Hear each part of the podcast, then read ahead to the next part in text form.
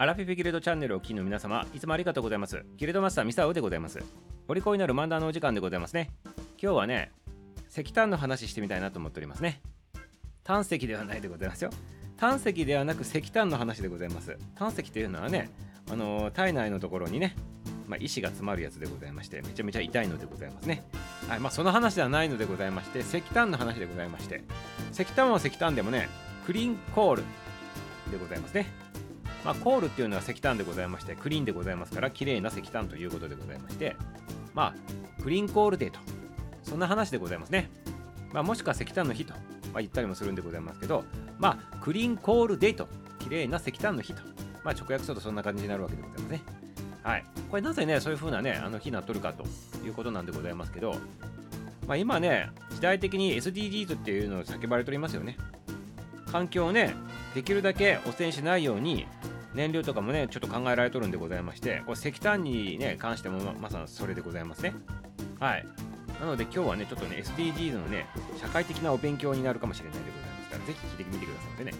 はい。まずこれはねいつね制定されたのかと言ったら1992年平成4年のことでございますね。この時にね通商産業省でございますね。今現在の経済産業省でございますね。これの呼びかけによって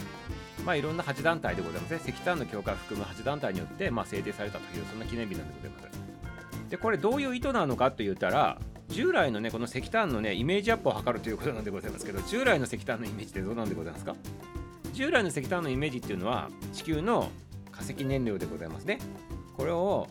取ってきて、そして燃やして燃料にすると。そして二酸化炭素がね、ワンサが出るという、そんなね、あんまり良いイメージはないのかもしれないでございますね。まあ、そういったイメージを物色しようということなんでございますね。そしてさらにそれだけじゃなくて今言ったように化石燃料の中でも二酸化炭素の、ね、発生量がねめちゃめちゃ多いのでございますね、これ石炭燃やすと。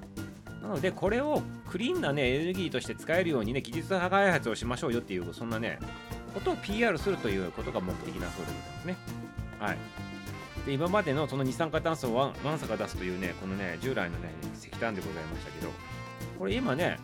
術が進んでおりましてもちろん二酸化炭素を少なくするような石炭自体が開発されるのと同時にさらにもう一歩して進化しておるという話なんですね。これがクリーンコールということなんでございます。クリーンコールというとね綺麗なね石炭ということでございますから石炭自体を二酸化炭素が出さないようなね石炭をね作っていくっていうのはこれあれなんでございます。これも1段階目として、ね、取り組んでる最中でございましてね、まあ、もちろん昔から使っとるこの19世紀から使っとった石炭と比べると質は良くなっとると思うんでございます。ですけど、まあ、さらにそれだけではダメなんでございますね。それでも二酸化炭素出るでございますから。じゃあ今どういう形になっとるのかって言ったらね、この石炭をいかに少なく使用して従来のあの電気に持っていけるのかと。ね。今まで100の電気を作るのに100の石炭がいるとすると、今の技術をもってすればね、85の石炭で100のね、あの電気作れるそうでございまして、そうすると15%の石炭が削減されるということでございますから二酸化炭素も必然的に15%カットされると。これがねクリーンコールのね考え方らしいでございますね。だからこのクリーンコールでっていうのは石炭をあの技術をね高くしてねいい石炭使って二酸化炭素の量をね制限しましょうっていうことではなくそれももちろん含めてシステムでございますね。いかにして石炭のあの使用量を減らしながらも同じ電力を作ることができるのかっていうこのシステム全体のことをねなんか言うそうでございましてそれがねクリーンコールという言い方するそうでございますね。でもそもそも皆さん思わんでございますか？今石炭ってそんなに使っとるのと。ほとんど石油じゃないのと。ね。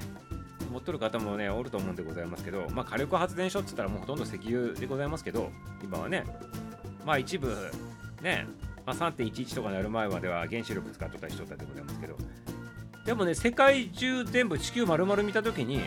7割がねまだね石炭でねあの発電しとるそうでございますね。全世界で見ると。なんでかって言ったらこれ発展途上国のねところではやっぱりあのお金とあと技術が遅れてるということでございまして昔ながらの、ね、やり方でまだにやっとるということで全世界を見ると7割がまだ石炭。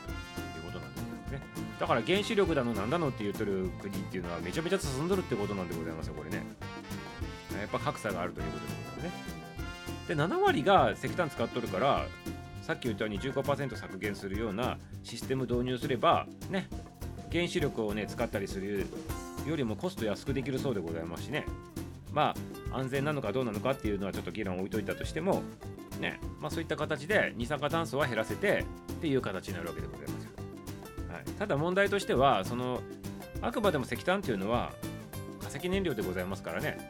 掘り出すもんでございますから限界があるでございましてこれどうするのかっていうことでございますね。まあ石油もしっかりでございますけど。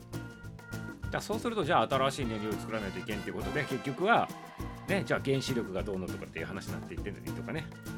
まあ、もちろん自然のねあの力利用してね水力だとか風力だとかね、まあ、そういったねいろいろあるでございますけど、まあ、そういったねあの議論になっていくわけでございますけどね。まあそういう話でねずっとぐるぐるぐるぐるね何十年も回ってるような気するんでございますからいかがなんでございましょうか。はい。ということでまあ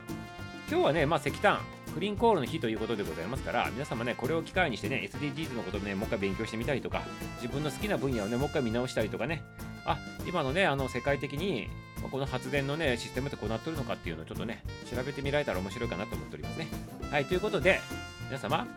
お勉強に燃えてくださいませ。ありがとうございます。はいということで今日これ終了でございます。明日も楽しみにしとってくださいませ。終わり。